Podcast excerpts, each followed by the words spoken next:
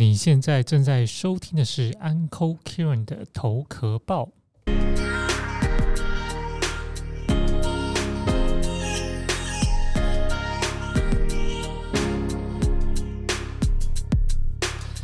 Hello Hello，好久不见，然后今天又来到了 Uncle Kieran 的头壳报。今天想跟大家聊一聊，就是我最近呢，呃，很注意一个话题，就是所谓的红利，所以想。就是这个红利不是信用卡的那个红利基点哦，是一个红利时代的概念。所有的啊，这些你看到的新兴的产业啊，很赚钱的产业啊，未来趋势的产产业呢，其实都是跟红利时代，就是每个时代的红利是有相关的哈。所以风所有的风口产业都其实都看它，都看这个红利时代。那大部分的红利时代呢，其实都是以人口为主。所以人口红利呢，它其实是成为世界经济增长的一个主要贡献因素。那这个真的可以谈到很多。那我就来一个不负责的一个历史讲座好了。就我的所知和我的认知，当然如果你有其他的想法，都可以在我的 IG 上面的留言呃私信我，或者是在这个 Pocket 的评论区好留言跟我说好。那回归到正题，就在工业革命之前呢，其实整个人类社会当中，无论什么时候呢，经济都是没有增长。就在工业革命之前哦，经济是没有一个实质上面很大的增长。当然，如果你要反驳我也是 OK 啊，因为还是有嘛。但是我们就从这个工业革命这个时间点来说的话，工业革命之后是一个很大的改变。好，那人的生活水平呢，在工业革命之前呢，其实没有太多的改善。人的预期寿命呢，也是非常短。所以呢，在工业革命之后呢，真正的这个经济成长才开始很明显的增长。那英国其实是第一个实现这个工业革命的国家，因此呢，英国人的生活水平它其实是最先得到改善的。那在一八八零的时候呢，英国人的这个预期的寿命已经是五十岁了，当然你现在听起来就觉得怎么这么低？但其实，在那个年代，一八八零的年代呢，预期寿命是五十岁，已经算是进步，就是大跃进的概念。到了一九二零年呢，英国的经济的年增速达到了就是零点九 percent，就是已经很高了，这已经非常了不起了。因此呢，英国人呢。在去世的时候呢，生活水平差不多改善了将近五十六 percent，这也是前所未有的成绩。那在英国之后呢，美国又是另一个增长的奇迹。一九二零年呢到一九七五年的时候，是美国经济增长最快的时候。这个时候的美国人的预期寿命呢，大约是五十五岁，好，比英国多了五岁哈。所以这五十年，五这五十五年当中呢。美国的经济年均成长就是两 percent，所以比起刚刚那个英国是非常非常就是多非常多。那一个美国人呢，一生中感受到的生活水平改善，也就是人均的 GDP 大约增长了一倍，这也是非常了不起的。后来呢，到了亚洲，亚洲的话，那就是日本，日本是东。东亚呢，奇迹的一个代表，也是亚洲第一个实现现代化的国家。哦，从历史来看，那日本的经济高速增长呢，也是从一九五零年开始。那个时候呢，日本人的预期寿命也差不多，呃，大概是六十岁，也就是说，活到二零可以活，那时候可以活到二零一零年这样子。那大家都知道，现在日本人其实是最长寿嘛，也是蛮厉害，因为他的科技啊等等的。所以在这个时间呢，日本每年的经济。年增呢，平均是四 percent，你看越来越高了哈。所以一个人日本一个日本人临终的时候，会发现生活的水平改善，大概从出生到他死亡的时候，大概是接近了十倍，这也是前所未有的。所以你可以看到哈，就是人的寿命啊，不管是嗯，他跟工从工业革命之后，人的寿命跟所谓的经济条件增长都是密切的息息相关，那跟整个国家的人口结构也是息息相关。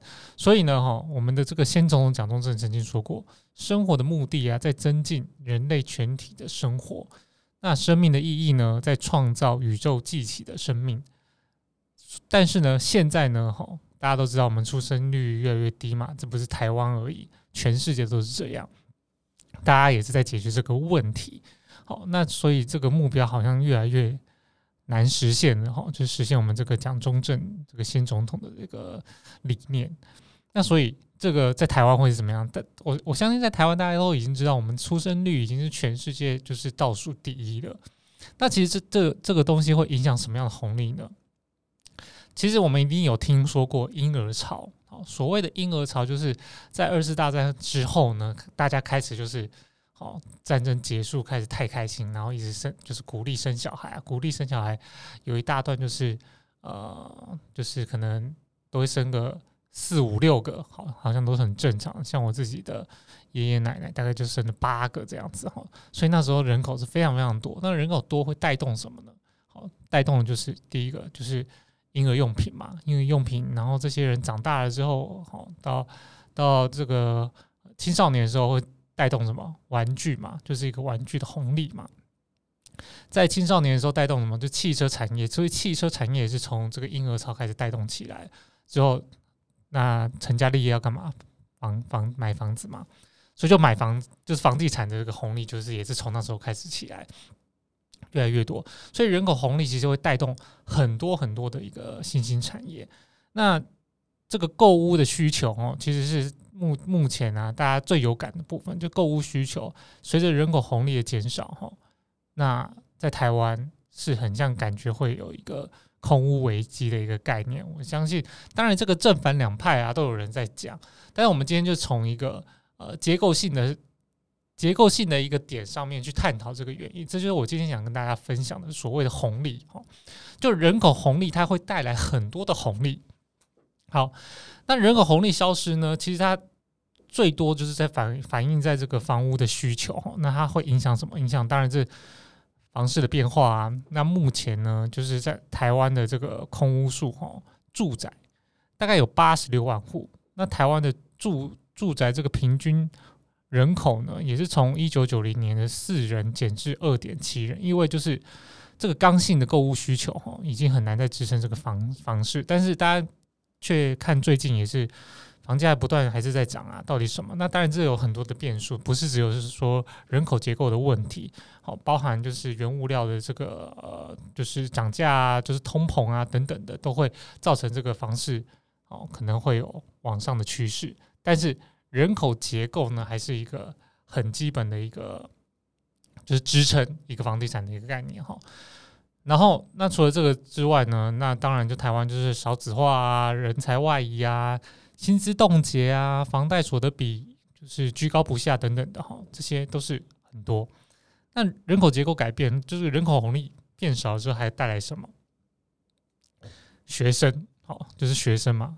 我们都知道，我们的这个学校呢，就是为学生而而盖的嘛。但现在大家都不生小孩，人就是人口越来越少的时候，学生就会越来越少，那很多的学校就会倒倒闭。所以呢，好，现在也是好，这个大专院校啊的倒闭的学校也是挺多的哈。那之前呢，前几年日本有一本半年狂销三十万册的哈，书名叫做什么？未来年表啊，这什么？这它是一本畅销书。那作者在这个书中提出几个日本未来会发生的关键年表，包括在二零一八年的时候，什么国立大学啊面临倒闭危机；二零二零年呢，后会有一半的日本女性年龄超过五十岁，生育率将下降；然后二零二七年呢，日本的血库将严重不足，许多手术无法进行；二零三零年呢？银行、医院、安养院会逐一从地方消失。到二零三三年呢，每三户就有一户是空屋。到二零五零年呢，可能因为粮食缺乏而衍生世界性的粮食危机。然后他又再将时间拉长到西元三千年，哦，这个时候我可能早就已经不在了。然后他会预测什么呢？日本人口恐怕恐怕哈仅剩两千人而亡国。所以你你会发现人口这个议题哈，它。关乎到每个家庭啊、社会、国家，还有就是你我的未来，所以他这个这个这这个书哈，引发很多读者的关注和共鸣。那当然，为什么要跟大家说这本书呢？因为台湾和日本的人口的及社会，还有经济结构都是非常类似的哈，所以等于说我们正在处于一个人口不能已经不能说红利了，现在人口红利好像已经消失，但是就是人口在变少情况之下，人口红利这件事情在逐渐转变，逐逐渐转变。它虽然人口变少，但是这些我们现在人还是在嘛，人还是在，它它还是有带出不同的不同的一个趋势结构，不同的红利结构。那接下来是什么样红利呢？好，我相信大家都已经做过了，比如说人口红利的，不管是房地产也好。不管是啊一开始的这个呃，就是 triple dot com 哈，网络网络这个网络这个红利也好，那现在呢？现在是什么呢？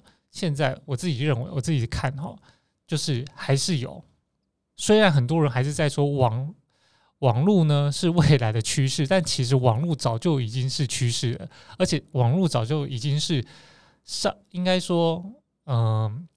现在大概四五十岁的人，哦，大概都有踩到这个网络这个趋势的这一块，哦，就是网络红利这一块。但是网络红利呢，其实这一两年呢，它的结构也改变，它已经不像说你今天只要有一个网站啊，有个商城啊，你就开始很好做生做生意哈。它其实已经在到了细分很多，比如说流量，流量的红利，好，流量的红利也从不同的这个。呃，social media 也是在不断的转移当中。那流量的这个制，应该说导入啊或导出啊，是怎么样去制作这些哦，也是在不断的改变当中。那接下来是属于什么样的红利呢？我可以说，就是可以属于一个应该说数字数字通信这个红利，好，数字通信红利。那这个什么意思？它其实也是从网络开始，因为有网络开始，很多的东西啊，很多东西都网络化之后，它其实就是一连串的 digital 的一个概念。那 digital 概念呢，就牵扯到很多了嘛，牵扯到很多。那它不仅仅只是在通信上面，它可能也在金融上面，也都是包含现在的这个加密货币，也是属于这个数字的这个红利的一个呃大风口的一个项目哈。所以我们现在身处于人类有史以来最就是最大最大的一个信息通信革命的进程当中，你能够想象吗？全球有超过百分之四十的人可以访问，就是在就是上网，而且这些新的网民哦还在与日俱增，因为世界上最贫困的百分之二十的家庭当中，将近有百分之七十的家庭里面的人是有手机的，而更多更贫困的家庭拥有手机。却没有厕所或清洁用水，你可能会觉得很夸张，但是这就是这就是事实。所以这方面呢，就是你会就会知道说，在贫困的地方啊，他就算没有什么厕所啊，没有水啊，没有电视啊，但他一定会有手机。手机已经到一个家家户户都有的情况，那这时候你就可以了解，它是个这个一个小小的装置，那它带来的红利或机机会是什么？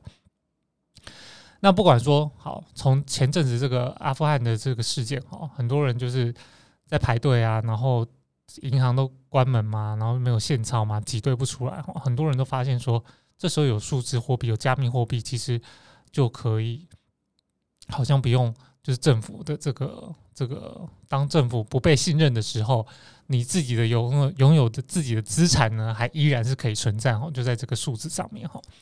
所以，我们也可以从这个比特币啊问世以来哈，你可以从这个加密货币问世以来哦，看到比特币经历很多疯狂的这个价格高点，还有很可怕的这个呃高跌幅，导致呢这个世界各地啊，对很多很多人对加密货币啊。哦，就抱着这个怀疑和不解，但是呢，这几年哦，我觉得如果你有一些敏锐度，哦，观察的敏锐度，你都可以看到观望的态度有有很大的一个转变。首先呢，是向来很保守这个金融业者啊，他们对加密货币的兴趣开始增加。除了这个两大支付巨头 Visa 跟万事达卡哈 Mastercard 都喊出今年哦。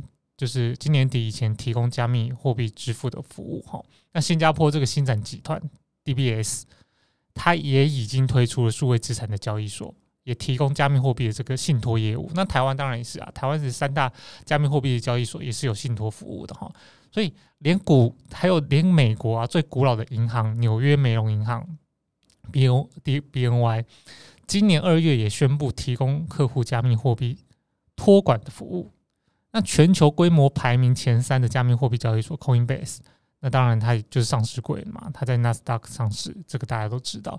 还有呢，前阵子也是蛮夸张的一个，就是中美中美洲这个国家萨尔瓦多共和国哈，在六月的时候宣布，就是用比特币作为该国的法币哦，法法定货币。那它也是引发了就是全世界的这个惊叹。当然，它它这虽然它后续呢还有什么一些很多的问题，但是我只是让大家，我只是提出来让大家去思考哈，就是当所有世界开始有一些很多东西在改变的时候，那我们到底可以抓到什么呢？包含就是呃，中国现在它的这个政策哈，就是呃叫什么，就是全民均富嘛，就全民均富这件事情。应该说，诶，叫全民均富，它大概大致上的意思是怎样？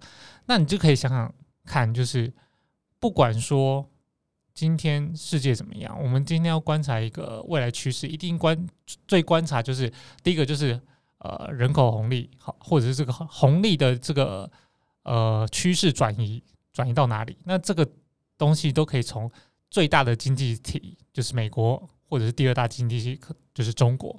他们这些政策影响，或他们的一些大的机构，他们怎么样去调动他们的这些资金或者资源等等，就可以看得出来哦。那我个人是认为说，呃，就是全民均富这件事情啊，很多人可能看只是一个就是觉得呃，觉得觉得很好笑的一件事情。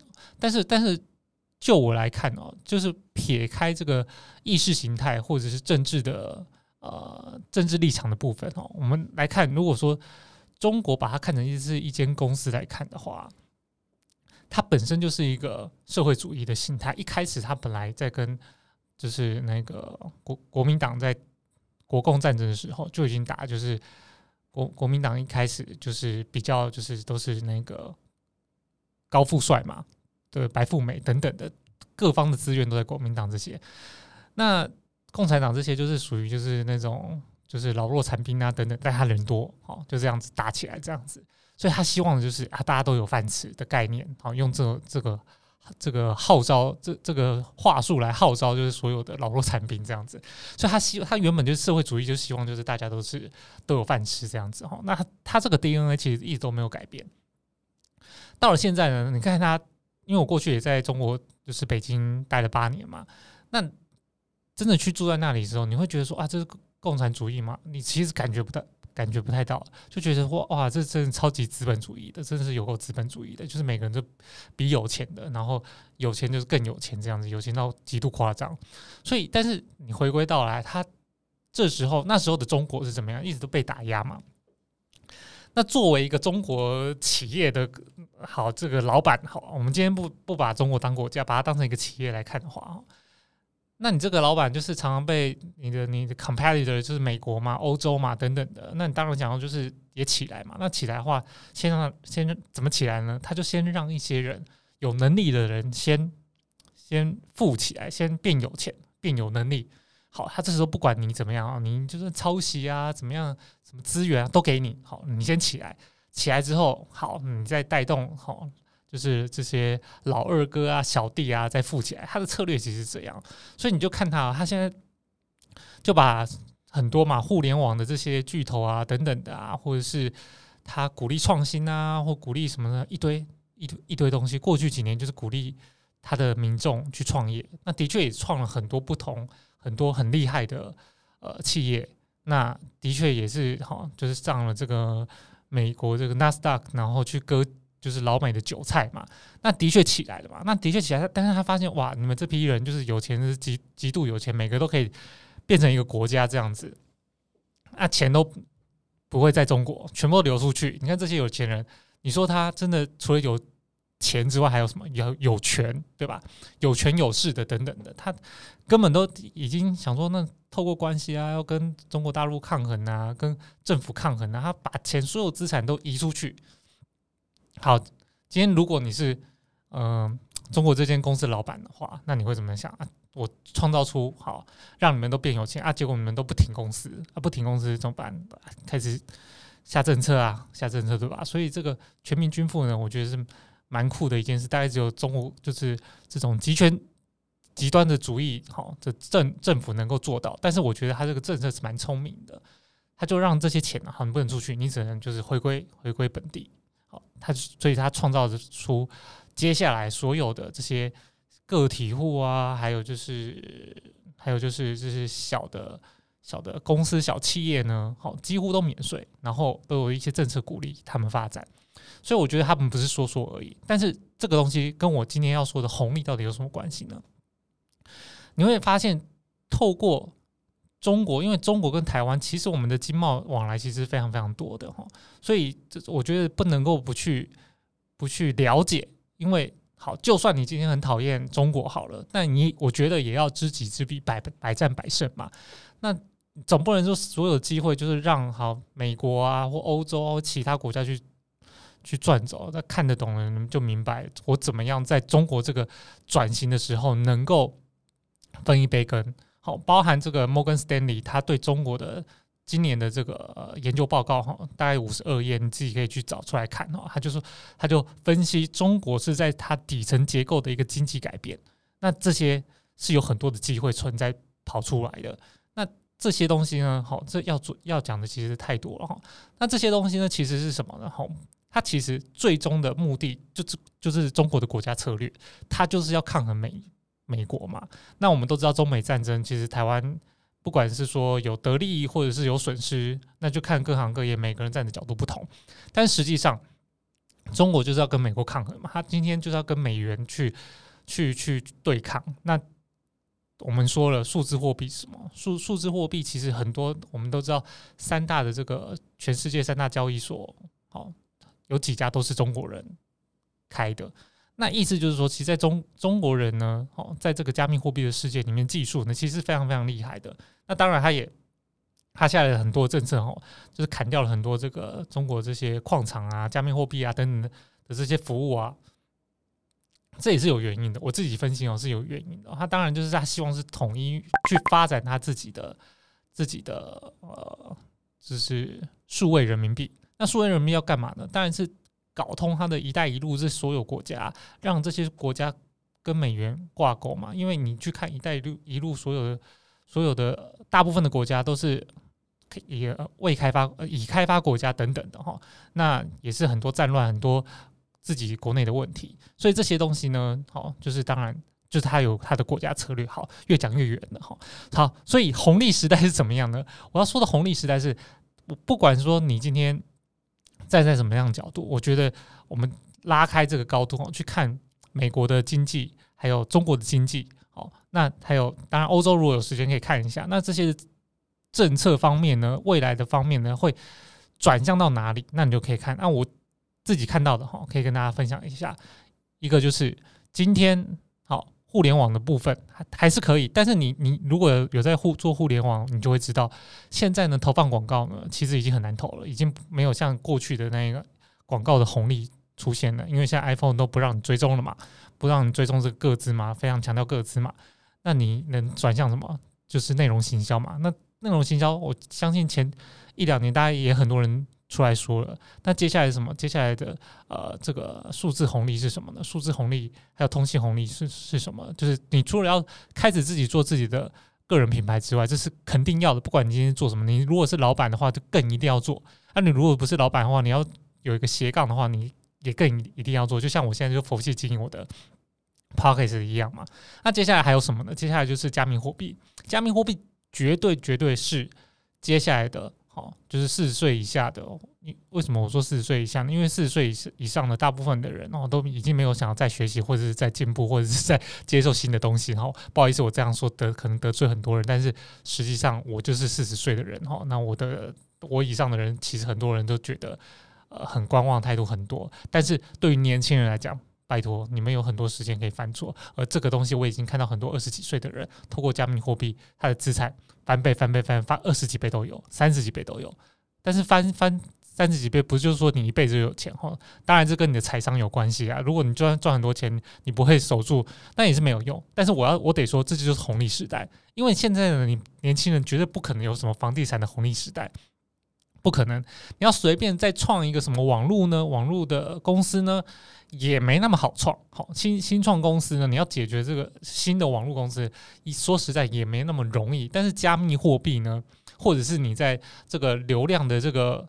这个 social media 平台就是变变动，创造你的这个呃，就是 business model 呢，都是有可能的哈，都是有可能。那另外一个呢，我我认为另外一个红利呢，就是可以从这个呃中国大陆这个全民均富这个这个东西呢，共同均富了，对对？它的名字叫共同均富，从共同均富里面呢，去找出来一些自己可以掌握的东西。好，我认为那是一个很大的一个红利的时代，是现在哈，就是有。呃，四十岁以下的都是有非常非常的机机会，很多的风口产业绝对会都出现。你如果把握住了，你可能不到五年，你自己会有很有感觉的，你的资产倍增、翻倍、翻倍等等等等。好，希望我今天说的呢，你能够就是有所收获。虽然我说的蛮混乱的哈。好，那如果说你有任何的想法，都可以在我的这个 I G 好 Instagram 好 Instagram 的账号是。这个 Uncle K Uncle Kieran Uncle 打 Kieran U N C L E 点 K I E R A N，那有什么问题呢？好，都可以在我的频道去跟我留言和我互动。那也请你就是啊打五颗星，就是给我一些鼓励。好，如果有任何问题，那我们就下次再见喽，拜拜。